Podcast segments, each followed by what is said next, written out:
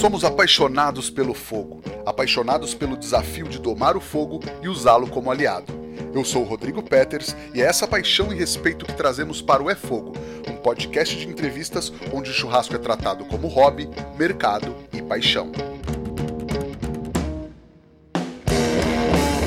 Ele é artista plástico, empresário, mestre pimenteiro e fundador da Decabron. Esse papo nem muda o DDD, conexão 014 de Bauru para Santa Cruz do Rio Pardo. Ele, que não é o Mohamed, é conhecido nas pradarias mexicanas como Tincho Cabron. Marcelo Prado, seja muito bem-vindo ao É Fogo, Marcelo. Olá, olá, galera. Diretamente aqui do nosso velho oeste, terra roots, calor pra caramba hoje. Começando muito bem aí. Esse calor tá tá fazendo a gente a gente voltar a produzir, a voltar a criar coisa. Estamos muito animados aí para bater um papo. Muita novidade da Decabron, muito projeto rolando, acontecendo. Vamos embora. Opa, legal. O inverno do interior de São Paulo nunca decepciona, né? Rapaz, olha, eu vou falar para você que esse inverno ele foi meio tímido, né? Ele veio meio fora de época. Aqui tá uma secura braba. Aqui tá seco, clima seco. E mas agora calorzinho, né? Calorzinho o inverno ele, ele combina com pimenta, né? Mas engraçado que, já entrando nesse assunto de pimenta, que é muito maluco, os países que mais consomem pimenta são países onde tem um clima quente, né? Que ela ajuda a equalizar a temperatura do corpo com, com o clima local. Mas no inverno vai bem também uma pimentinha. Pra dar uma esquentada é muito... aí, né? É muito louco, é, então, né? Isso é muito engraçado, né? Tipo, tipo, México, Nordeste, a galera consome muita pimenta e tem esse lance de, de equalizar a temperatura mesmo, né? Exatamente. Como na, nos países árabes, a galera toma muito chá também para ajudar nesse, nesse processo aí. E no fim, aqui no Brasil, a gente faz as coisas ao contrário, né? Porque a gente é um povo que gosta de fazer as coisas diferentes. E, e a gente acha, e o engraçado de tudo é que a gente acha que eles fazem as coisas ao contrário, né? É verdade. Legal, cara. Legal você lembrar dos países árabes. Eu morei um tempo na Turquia e lá, quando tá no, no verão, faz um calor igual Bauru. E eu não conseguia conceber a galera tomando chá quente todo dia.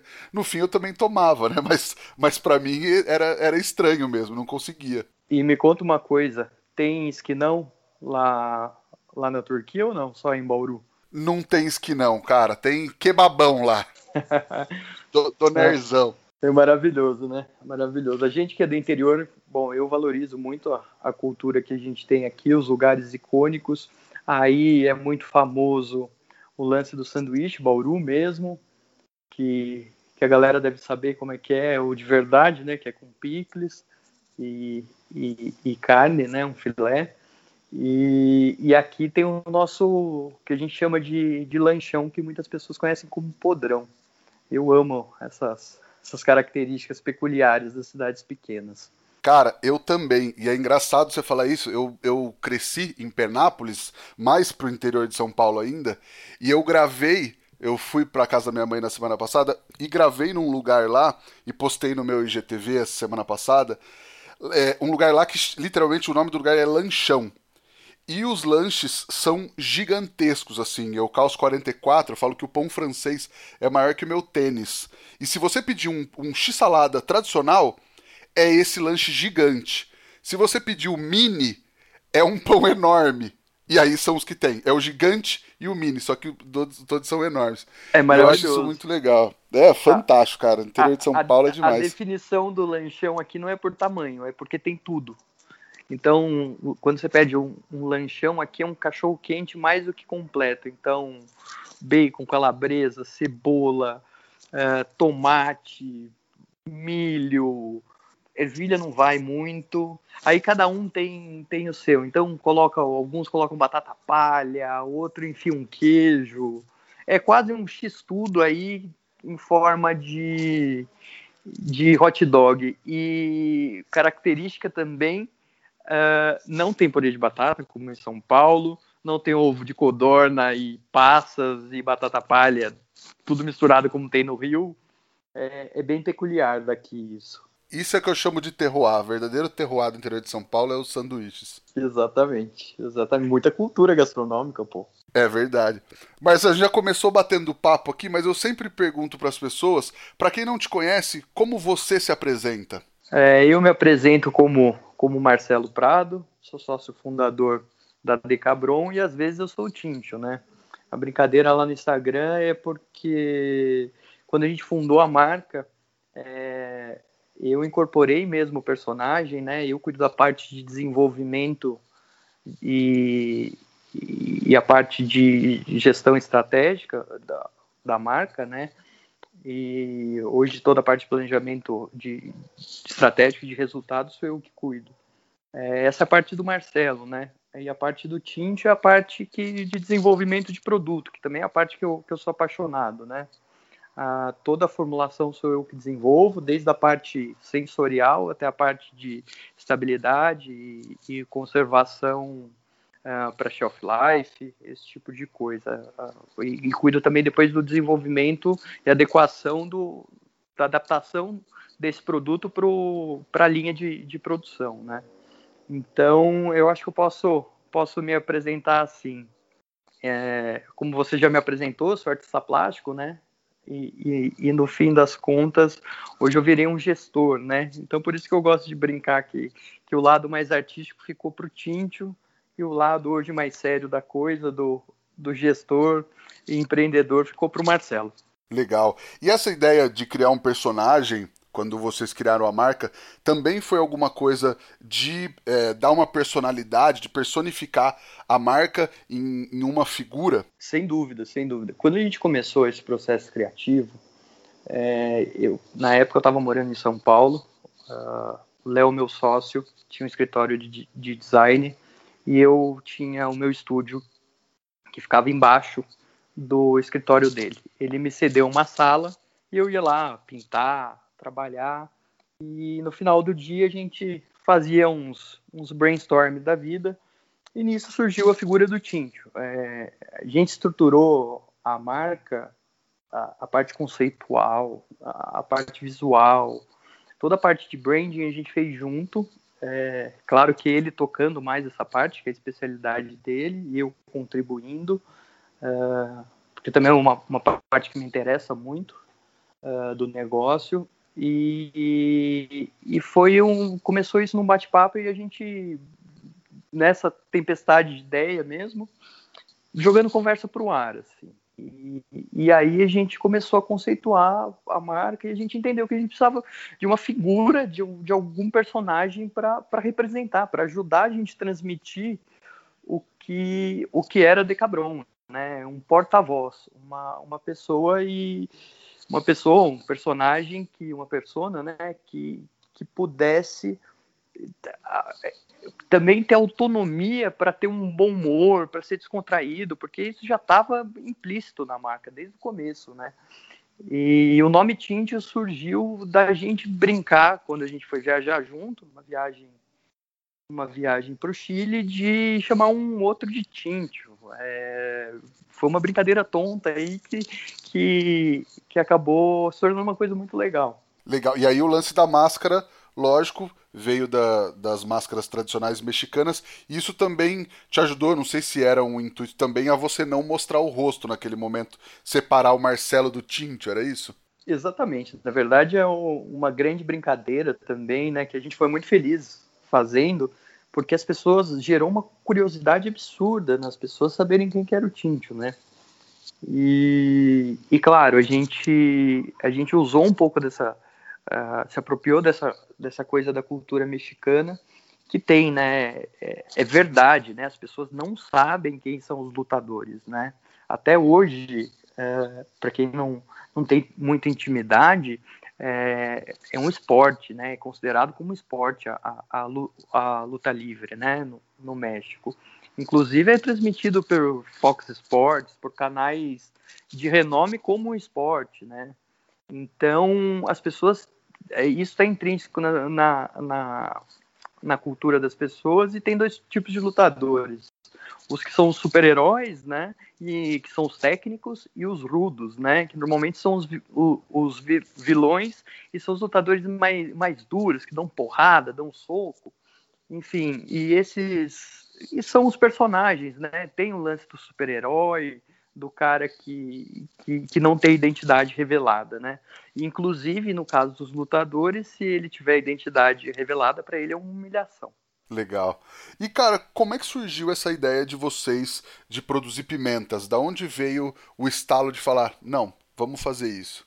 É, aí a gente começa pela parte mais engraçada da coisa, né? A gente voltou da viagem, foi uma viagem em família, é, eu estava desanimado com as artes plásticas, o Léo tinha saído do casamento e, e todo mundo estava buscando uma reconexão com o interior, basicamente. Né? O Léo é meu primo e minha família tem uma propriedade aqui, uma fazenda, e a primeira coisa que, que indignava a gente é que, como toda, toda família tem pensamentos diversos, Uh, meu avô faleceu, a propriedade ficou dividida, né? E, e, todo aquele processo, aquela burocracia, por muito tempo ficou ficou uma área que só serviu para arrendamento de, de terra e, e plantio de monocultura. E isso incomodava muita gente. Foi a partir daí que a gente começou a pensar em possibilidades de ocupar esse espaço e fazer alguma coisa legal.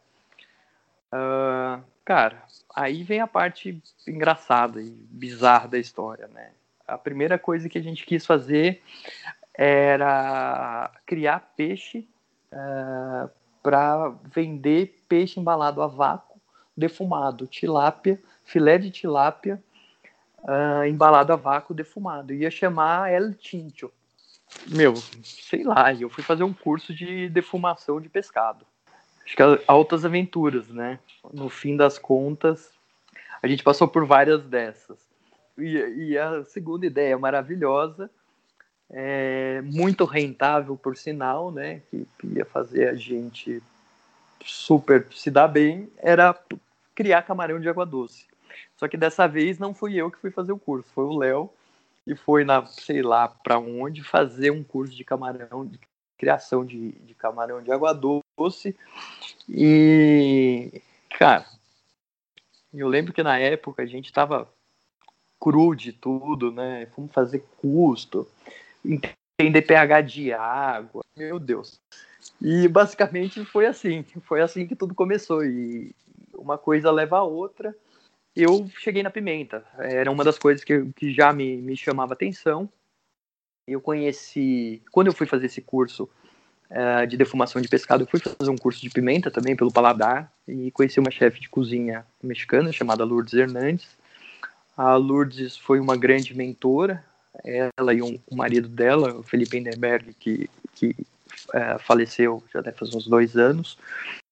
A, a minha conexão com eles foi o Felipe era um, um artista plástico fudidíssimo, uh, amigo de Diego Rivera, que é, são mexicanos mesmo, Lourdes também mexicana, e eles me trouxeram muito conhecimento e, e amor pela cultura da pimenta, enfim, eles me abriram muitas portas, assim, eles me receberam na casa deles diversas vezes e foi, foi aí que eu comecei a, a entender um pouco o que significava a cultura da pimenta na vida das pessoas. Basicamente, eu cheguei na pimenta dessa maneira, assim. É, não foi um, um, caminho muito simples, assim, foi um caminho bem tortuoso. Não, com os moluscos, demais. com os moluscos, uns peixes aí pro meio, sei lá como é que é o nome de camarão. Mas legal que o, esses projetos, vocês. Eh, não foi assim, ah, tive a ideia, ah, não vai dar certo. Tipo, vocês foram atrás de outras ideias antes das pimentas, né? Sem dúvida, sem dúvida. É, o caminho, o caminho do empreendedor, eu, eu acho que assim, as pessoas gostam de é, gourmetizar até isso, né?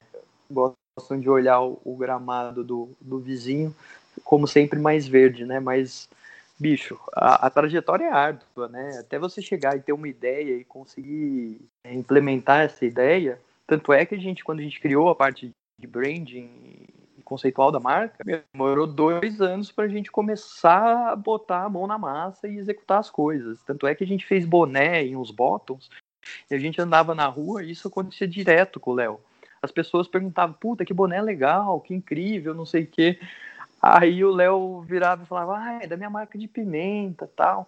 Aí passava um tempo, encontrava a mesma pessoa, pô, e o boné, legal tal. E a marca de pimenta já tem.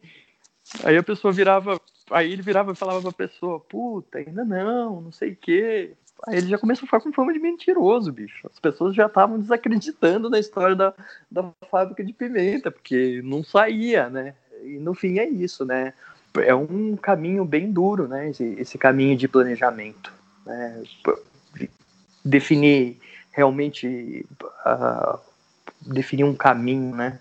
Ah, demais, cara. E aí você falou bastante dos cursos que você fez, de defumação de peixes e tal. De onde vem a tua ligação com a cozinha, com a gastronomia, já que a tua formação é, formal, digamos assim, é de artes plásticas, mas de onde vem a tua história com a cozinha? É, eu, eu faço questão de desgourmetizar tudo, tá? E, e não parecer, as coisas não parecerem gigantes. Esses cursos que eu fiz foram, foram cursos de uma tarde no paladar, e eu nem sabia o que eu estava fazendo lá é, eu já gostava de, de cozinhar. Na época eu morava em São Paulo, eu aprendi a cozinhar para sobreviver, né?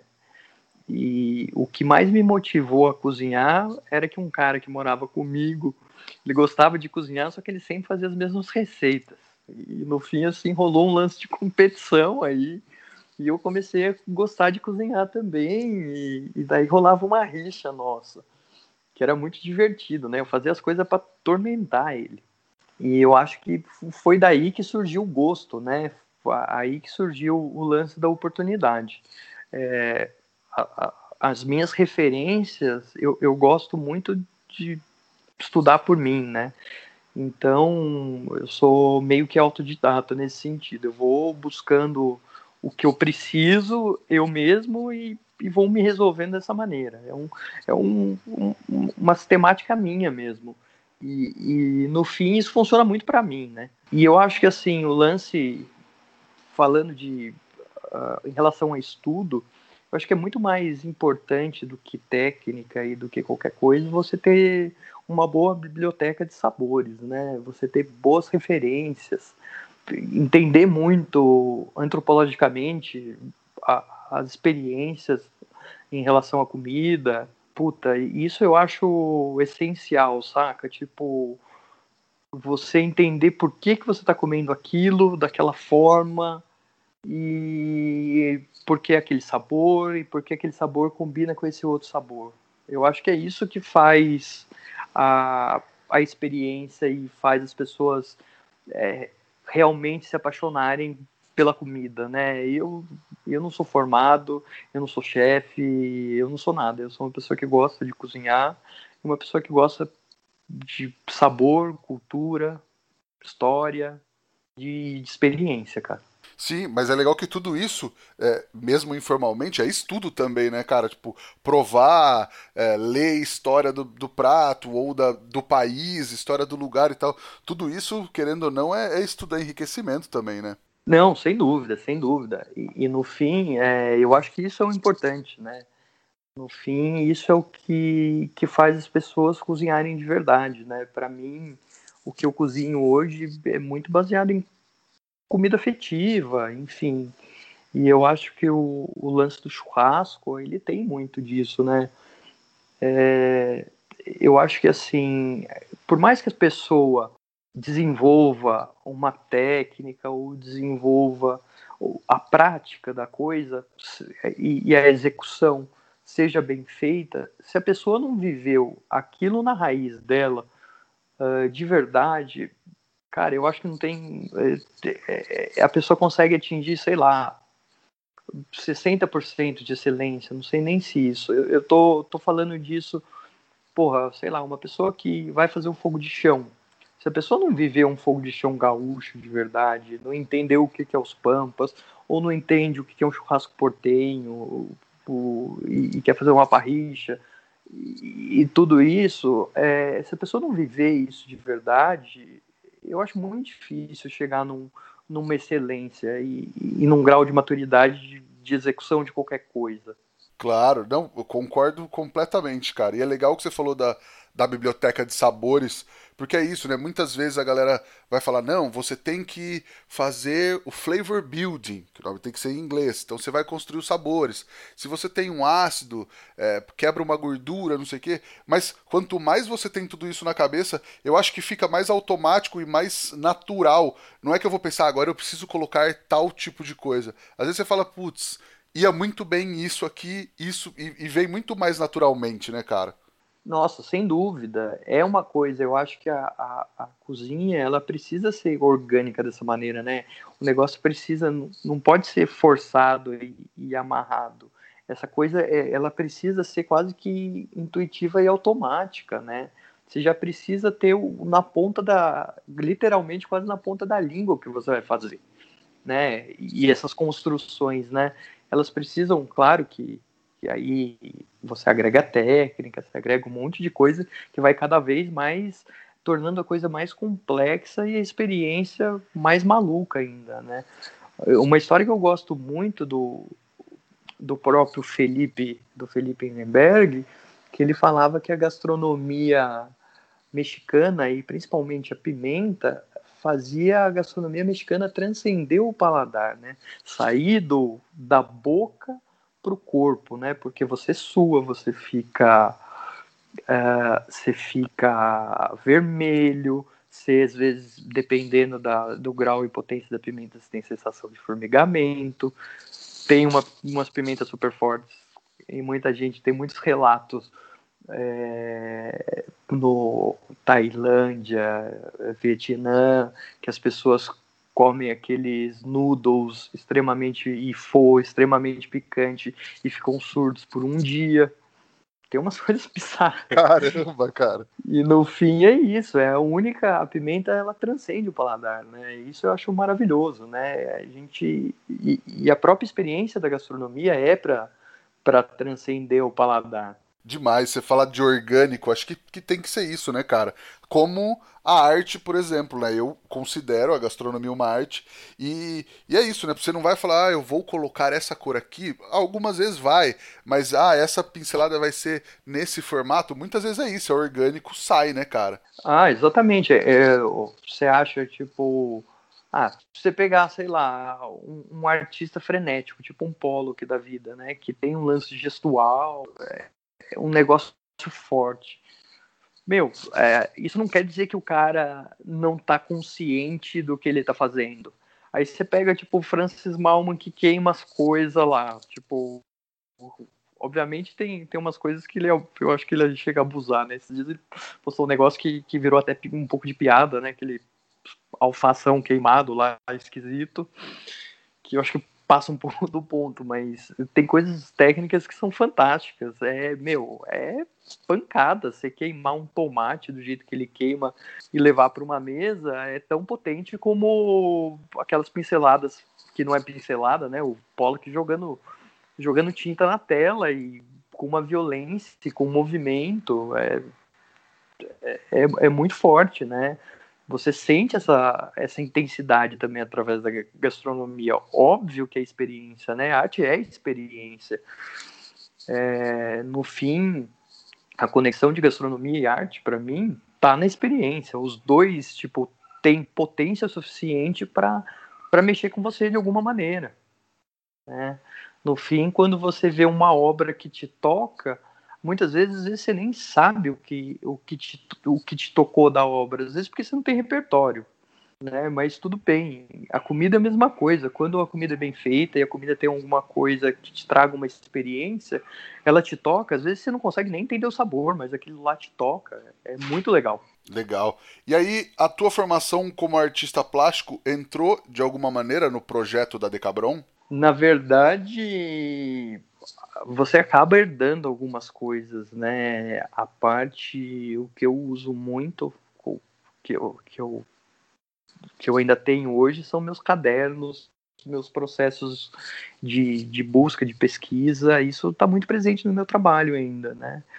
É, hoje o que a arte contribuiu muito é, é isso, né? Buscar referências, entender o porquê das coisas, porque a arte sempre contesta o porquê das coisas, né? E, e no fim, é, no fim, você pegar uma vanguarda artística é você pegar um, alguma coisa que, que seja de referência para você usar no seu trabalho.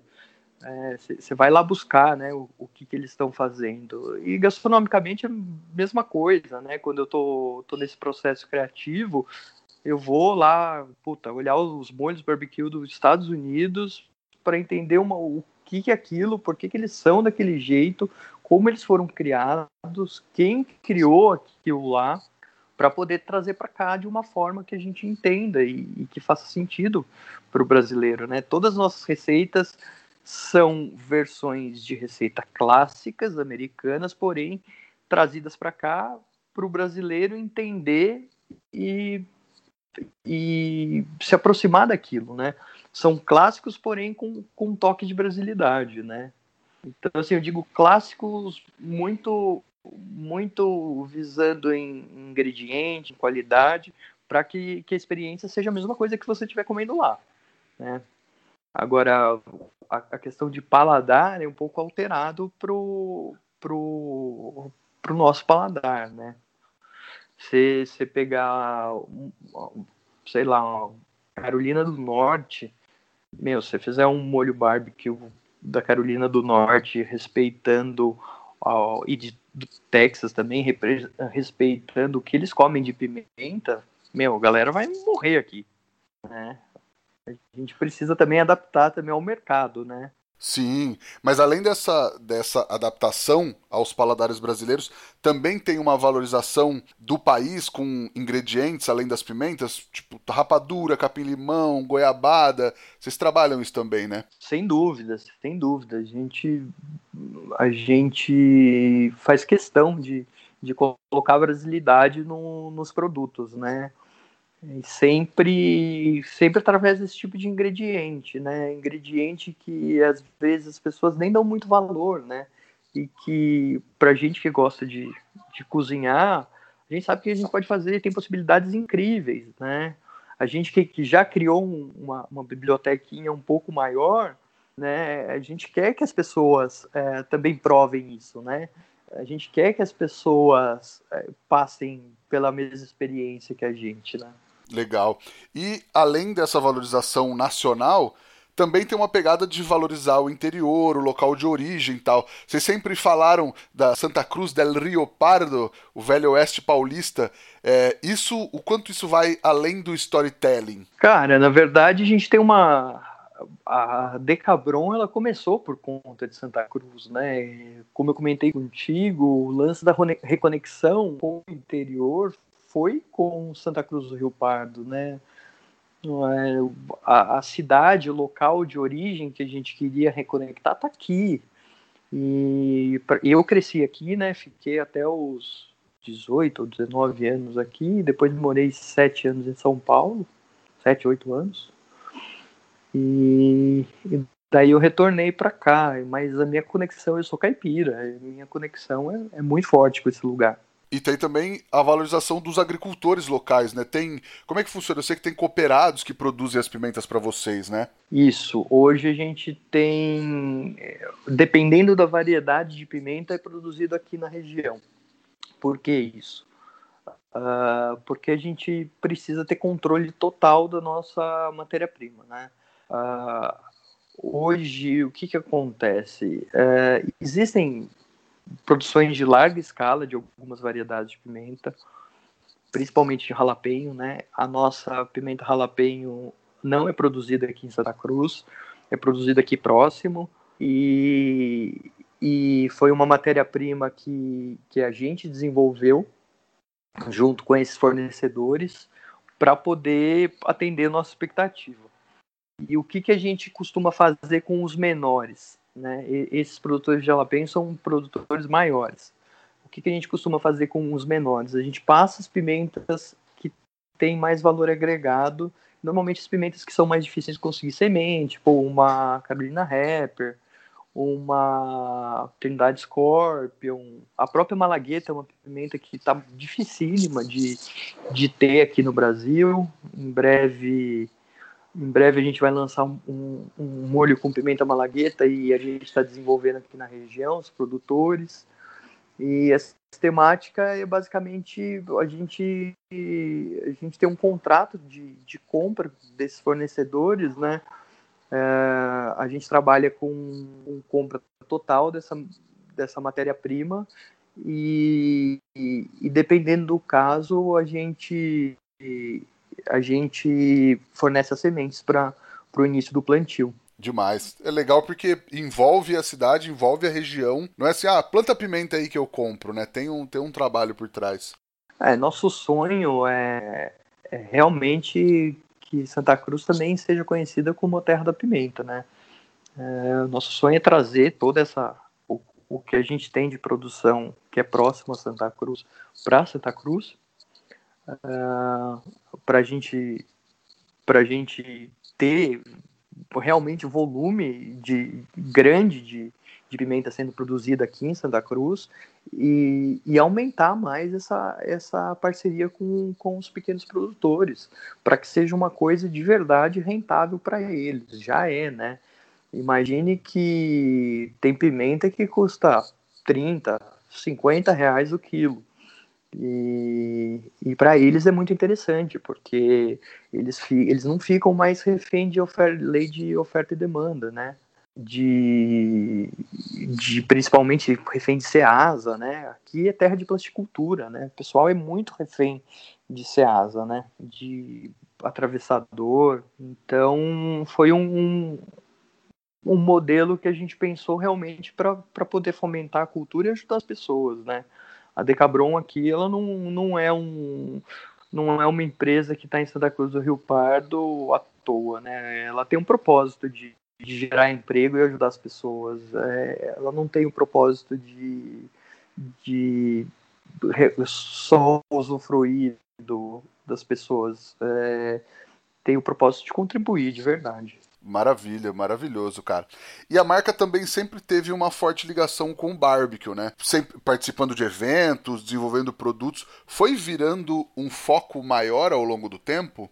É, a gente enxerga esse, esse mundo de American barbecue e, e de churrasco mesmo como um, uma coisa que veio, o American barbecue veio para ficar.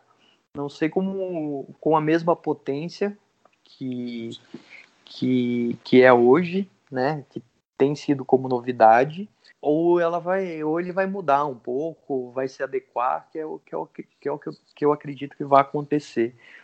Mas desde o começo a gente tem eu e o Léo, a gente revisitou algumas coisas que a gente tinha feito em, se eu não me engano, 2012, 2013, que foi o ano de fundação da Decabron, basicamente, né, que a gente começou a, a vender produto é, a gente já tinha dry hubs, né? Tipo, a gente tinha uma caixinha de tempero que era para pendurar na gôndola, a gente já tinha mocap dessas coisas. É que a gente não tinha do, executado e a gente tinha nem maturidade para executar isso ainda. Mas era um mercado que a gente já estava visando desde o começo da, da marca, porque a gente achou que achava que tinha tudo a ver com a marca. Legal. E aí, é, hoje vocês investem muito mais, acho que também tem muito mais a ver com a marca, o mercado está crescendo muito também, é por isso? A gente vê uma grande oportunidade ainda de, de desenvolvimento, eu acho que o mercado disso ainda está muito imaturo no Brasil, a parte de molhos e, e temperos. A gente vê que muita empresa vem fazendo sal é, tempero, é, isso vai dar uma saturada no mercado, né? Precisa tá, a empresa precisa estar tá madura para conseguir suportar isso, né? Bem distribuído, o produto precisa ser muito bem acertado. É, eu acho que esse mercado ainda tem muito o que crescer e evoluir. Eu acho que a representatividade dele em relação ao mercado de, de condimento ainda é muito pequena. É muito pequena. Não, tentando recordar alguns números aí, mas nossa, é perto do mercado de ketchup é ínfimo. Ínfimo, ínfimo, ínfimo. Ah, eu imagino. E vocês têm alguma ligação com, com churrasco, com barbecue? Tem, é, uma, é uma paixão de vocês também? Eu, eu amo fazer churrasco. É, é, eu gosto do American Barbecue também, não sou especialista, nunca estudei isso a fundo.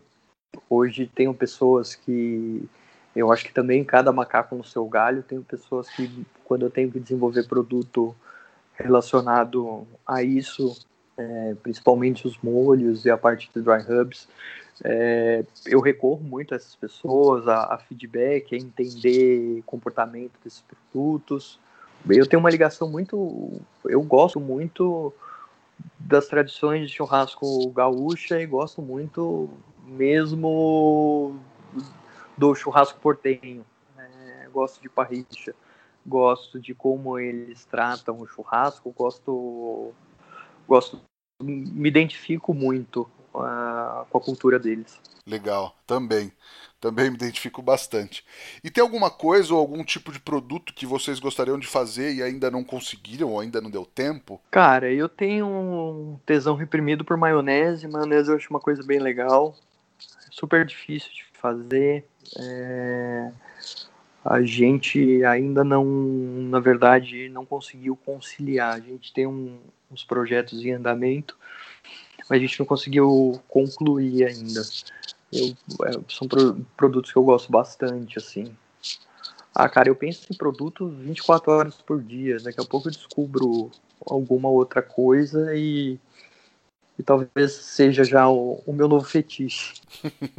e tem alguma coisa, alguma novidade que tá para vir aí? Não sei, às vezes dá para falar alguma coisa ou não? Tem, tem, tem. Estamos lançando uma linha de, de molhos uh, ao estilo da, da Louisiana. É, molhos fermentados, envelhecidos em barril de, de amburana e, e bálsamo.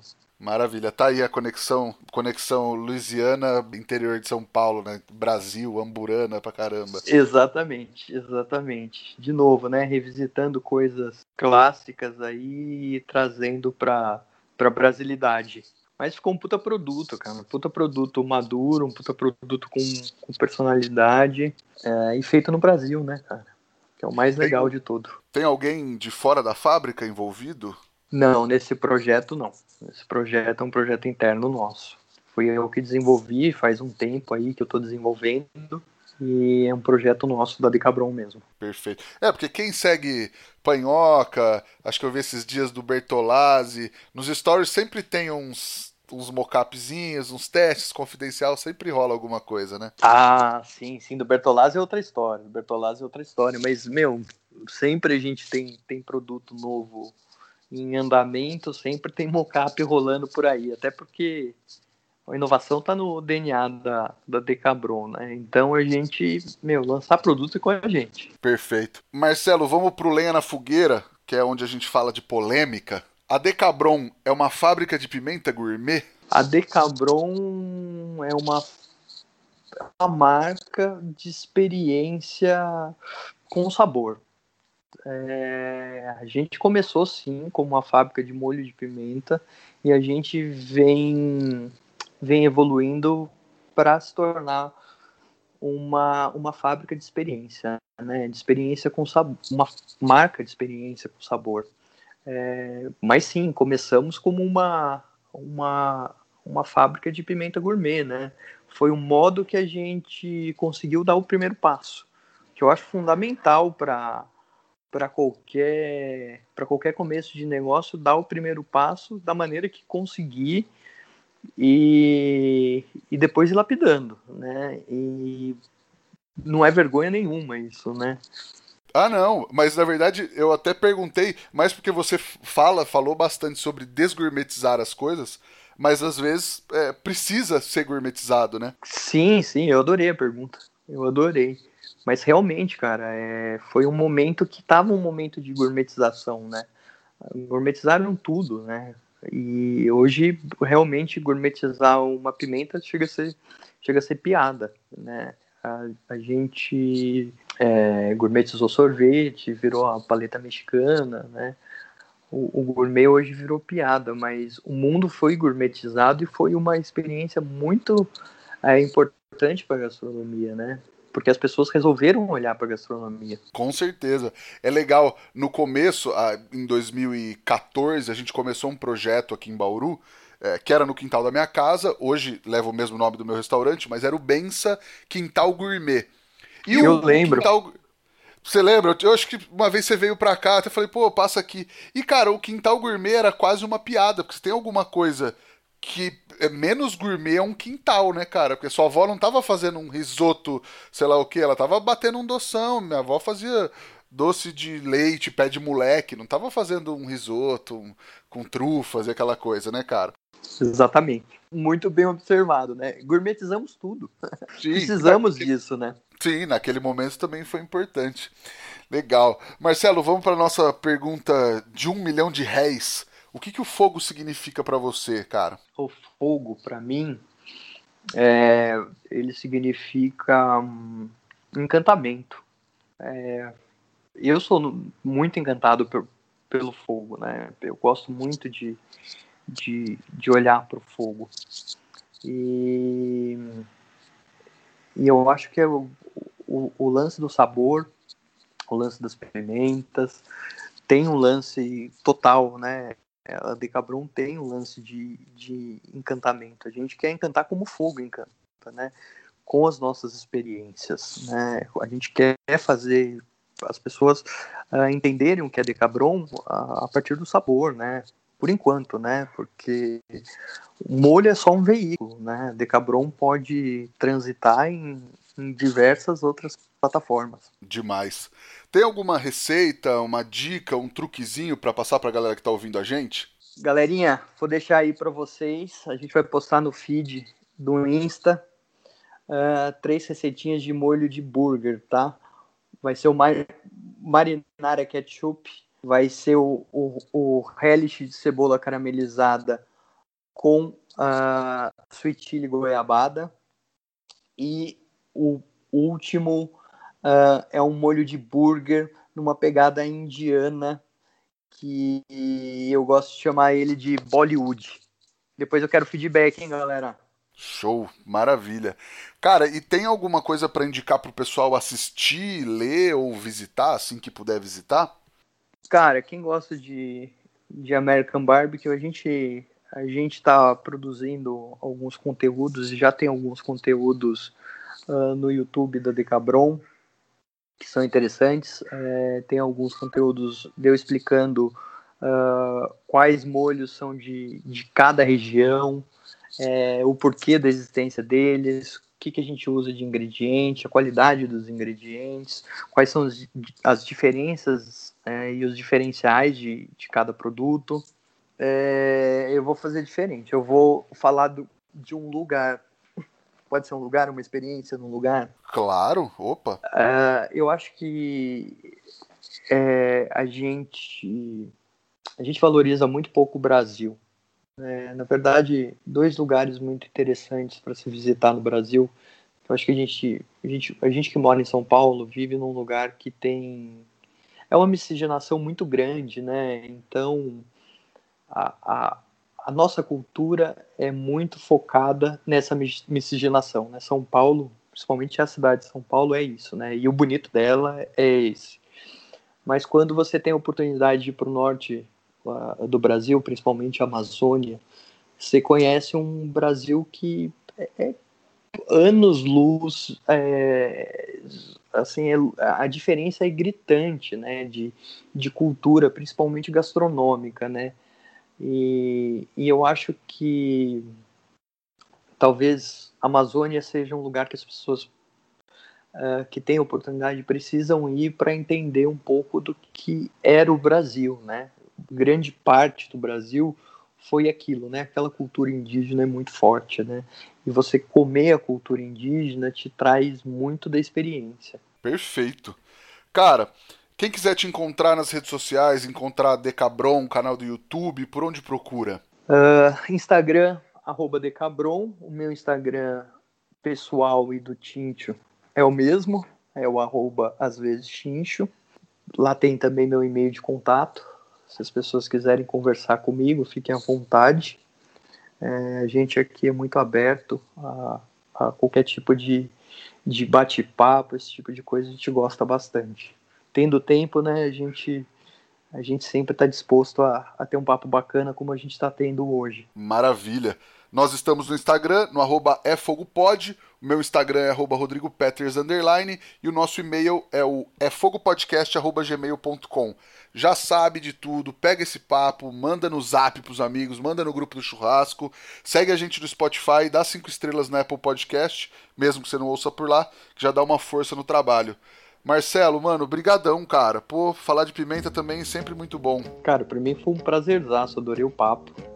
É, eu acho que a gente tem muito em comum, né? A gente mora na mesma região, então a gente vive, vive coisas parecidas. E todo mundo ligado aos sabores, né? A essas experiências. Para mim, cara, sempre realmente é um prazer, é uma delícia falar sobre isso. O papo vai. Eu nem vi a hora passar, passou uma hora aí, eu nem vi. O negócio foi que foi. Maravilhoso. Cara, brigadão mesmo e para todo mundo que nos ouviu até agora, muito obrigado e até a próxima semana. Tchau. Obrigado, galera. Valeu. Tchau, tchau.